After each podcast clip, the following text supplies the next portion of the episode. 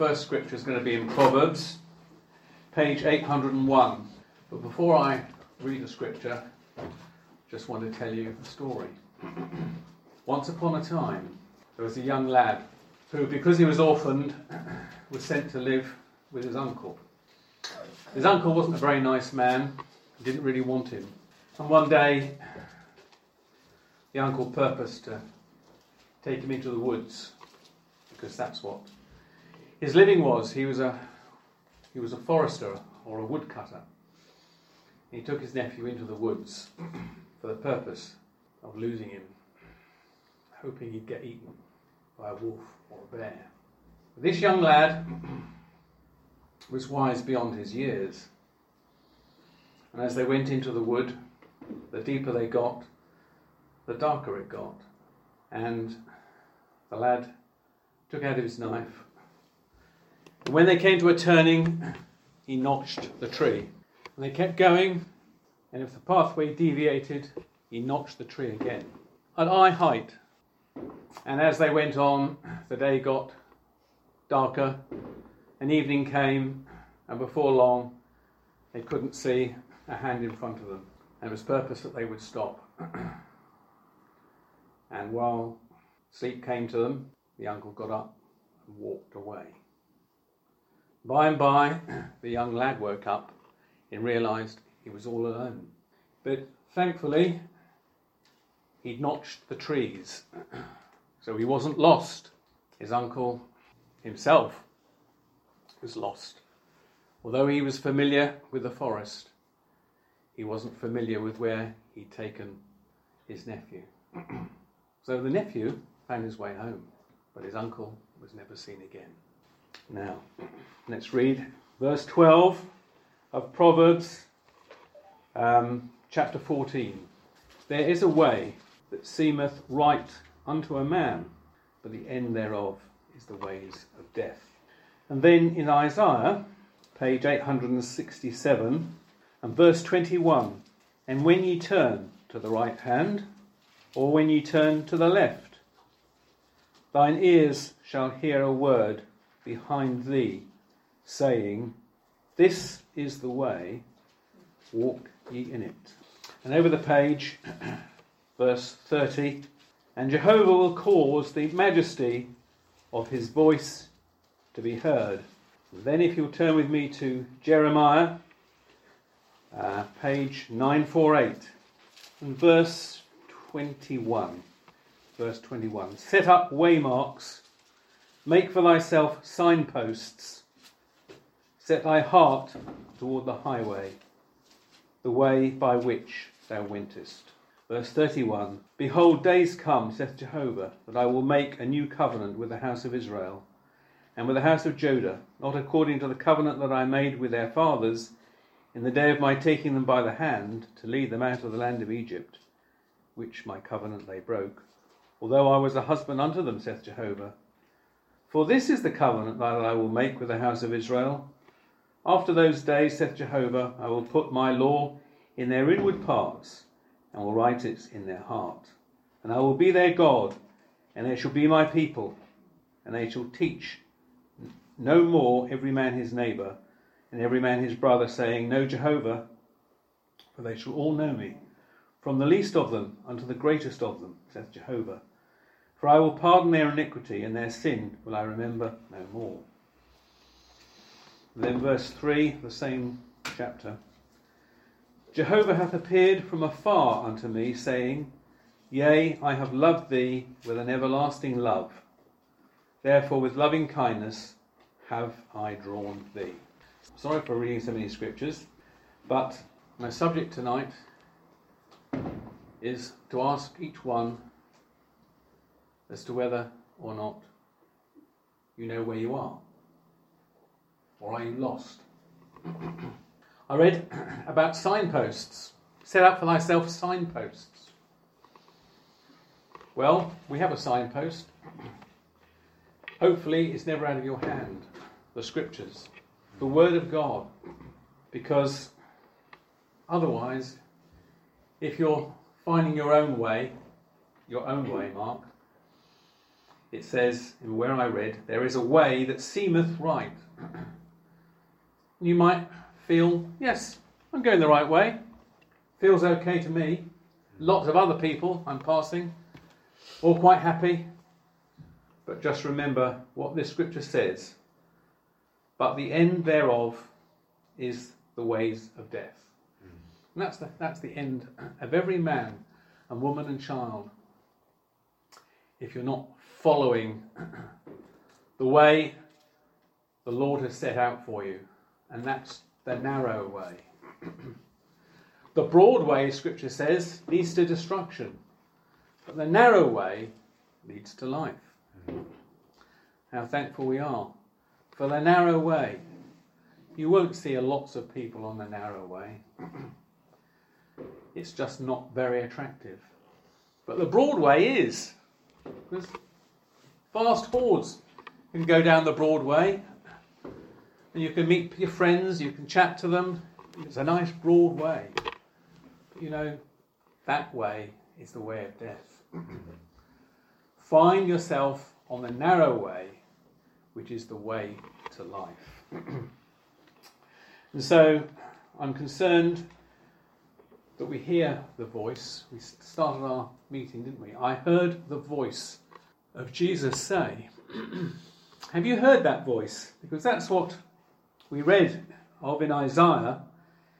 And it says, and when ye turn to the right hand, or when ye turn to the left, thine ears shall hear a word behind thee saying, this is the way, walk ye in it.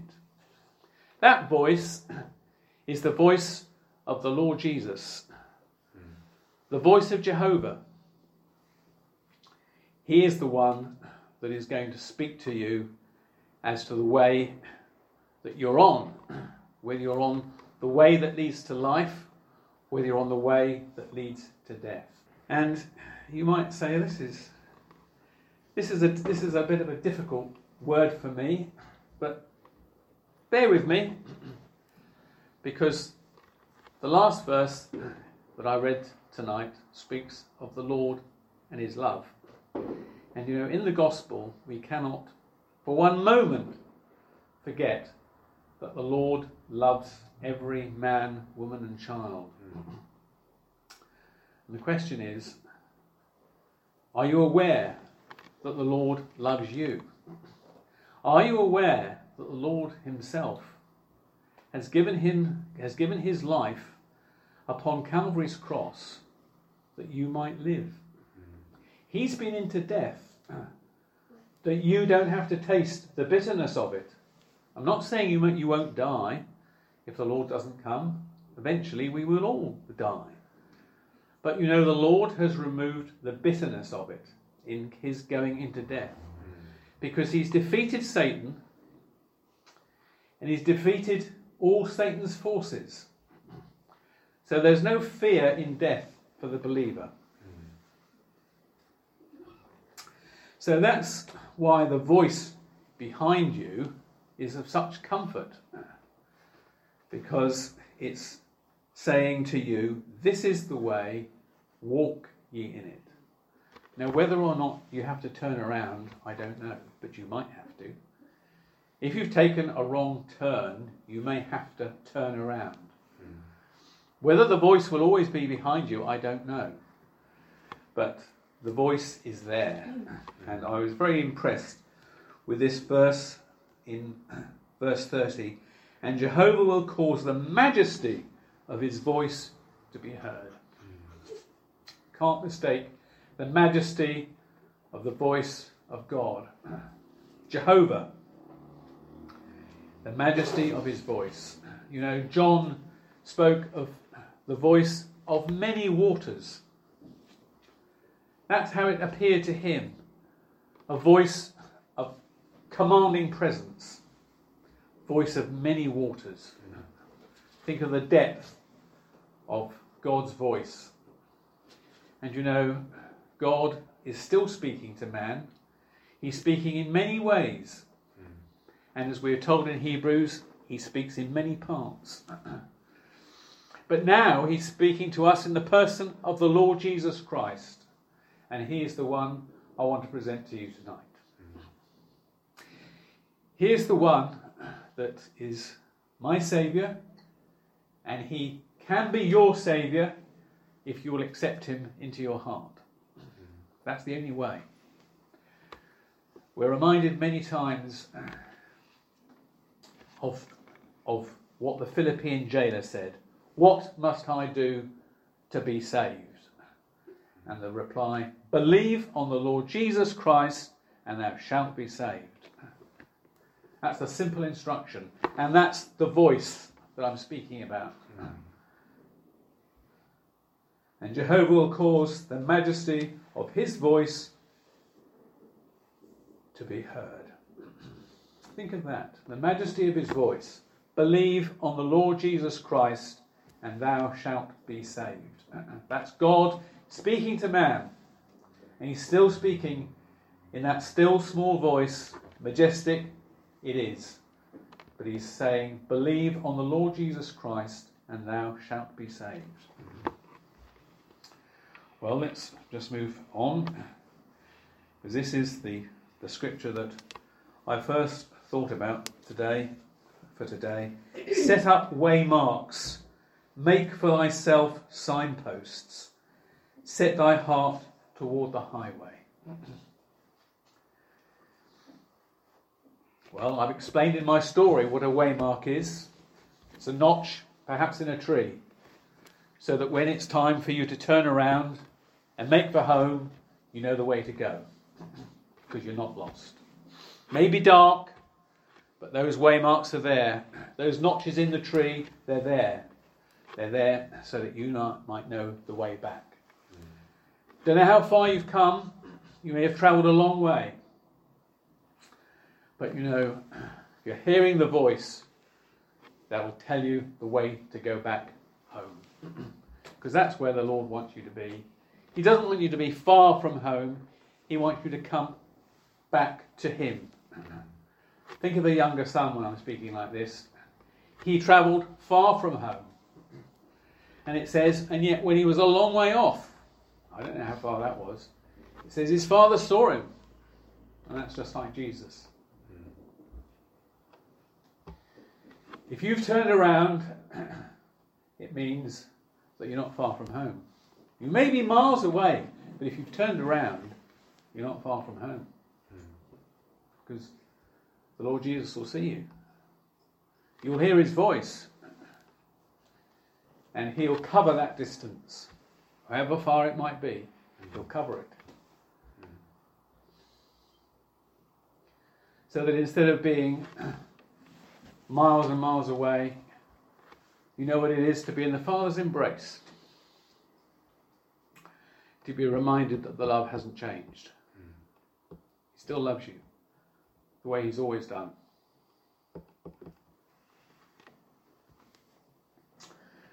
So it says, make for thyself signposts. Well, signposts are very useful. Often rely on signposts if we're going somewhere. But it says here, set thy heart toward the highway. Set thy heart on the well-used road. The well-used road. The road that leads to life. How wonderful it is to know something of that way of blessing. So it says in the last section of where I read, for I will pardon their iniquity, and their sin will I remember no more. Think of the greatness of God's heart of love in a word like that. Yes, it's in the Old Testament, but here it is, a reminder to the people of God just how His heart has not changed. Jeremiah knew something of God's heart. Isaiah knew something of God's heart. Every prophet, every person engaged in the work of the Lord knows something of the Father's heart. For I will pardon their iniquity, and their sin will I remember no more. Think of that. We know what our sins are. We can possibly even recite them. But you know, the Lord says, I will pardon their iniquity, and their sin will I remember no more. Think of that. The Lord can forgive you your sin. That's a very wonderful thing. You think about that. Because we've wandered far, haven't we? Though your sins are red like crimson, they shall be as white as snow. Red as crimson. Crimson really stands out, doesn't it? You can see crimson from a long way off. But it says, they'll be made like snow. That's the greatness of the Father's heart. He can do that. He can forgive your sins and you remember them no more. They needn't trouble you. If the Lord has forgiven them, they don't have to trouble you either. How wonderful it is to know that. And he says, Yea, I have loved thee with an everlasting love. Therefore with loving kindness have I drawn thee. Think of the everlasting character of God's love toward his people. It's as though your sinful feet have wandered far and you're deeply sunk in sin. That's what the hymn says. Sometimes we sing it. Jesus lingers still. 'Tis for you he waits. Yes, that's who he's waiting for. He's waiting for you. He's waiting for you to put your faith and trust in his finished work. And he's very patient. How thankful we are for the patience of God. He could come in judgment upon this world, because we know what it's like. We just have to look abroad and see how dreadful the world is. I was going to say has become. The world has always been evil, but we may become more aware of it as time goes on. But it's always been evil. Because, as we said in the reading, the verdict of this world was away with him. We will not have him to reign over us. That's Jesus. And they've never reversed that judgment. And that's why the world is such an evil, dreadful place. Because that was the judgment of this world. In Pilate's court, that's what they cried. Away with this man. No time for the Lord Jesus. Well, we started off by saying about hearing the voice of the Lord Jesus. I heard the voice of Jesus say. Now, have you heard the voice of Jesus say that invitation, come? Because he wants you to come into his presence. He wants you to divest yourself of those burdens that you're carrying. If you're carrying a burden, it weighs you down. Lord Jesus doesn't want you to be weighed down by burdens, because he's the one who's going to carry those. His shoulders are such that he can carry those burdens. You don't need to carry them. He can carry them. And he delights to do so. Delights to relieve you of all anxiety, all guilt. He just delights to do that for your blessing. Maybe you just be encouraged by these things for his name's sake. Amen.